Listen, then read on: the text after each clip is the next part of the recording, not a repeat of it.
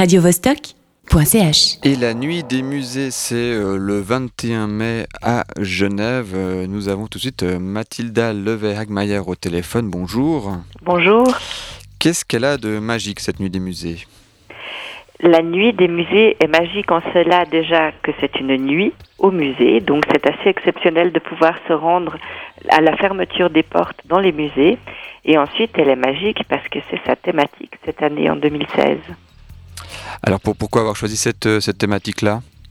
Chaque année, nous avons une thématique différente. Il y a 2 ans, c'était les super-héros. L'année passée, c'était la gourmandise avec la nuit des exquis musées. Et donc cette année, c'est la nuit magique des musées pour plusieurs raisons. Une, parce que nous avons pensé que c'était une thématique qui pouvait plaire à tous nos publics. Et on sait qu'ils sont nombreux. Ça va des petits-enfants aux familles, en passant par les adolescents, les adultes et les seniors. Donc on a vraiment tous les publics qui viennent à la nuit des musées. Et la magie est un thème assez universel. Mais également parce que la magie est une thématique qui peut se décliner vraiment de différentes manières et se raccrocher aux différentes collections des musées. Alors justement, comment ça va être décliné d'un musée à l'autre ? Il y aura des ateliers, il y aura des événements particuliers ? Plein d'événements particuliers. La nuit des musées, cette année, ce sont plus de 170 activités différentes qui sont proposées par 26 musées dans toute la ville et le canton de Genève. Et par exemple, il y a des animations autour de la thématique strictement de la magie, avec par exemple contes et sorcellerie à la Fondation Bodmer, plongée dans la marmite aux sorcières au Muséum d'Histoire Naturelle, l'explication de la cape d'invisibilité du magicien, donc la Blue Box au Musée d'Histoire des Sciences. Il y a aussi des spectacles de magie au MAMCO, aux Bergeries de Vessie ou bien au Musée International de la Croix-Rouge.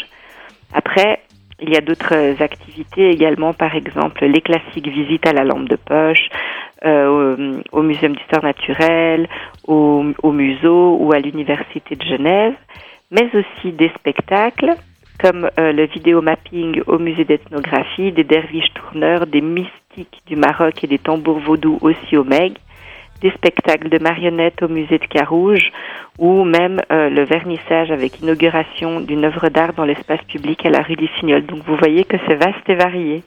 Oui, effectivement. Et puis il y a un festival in et un festival off.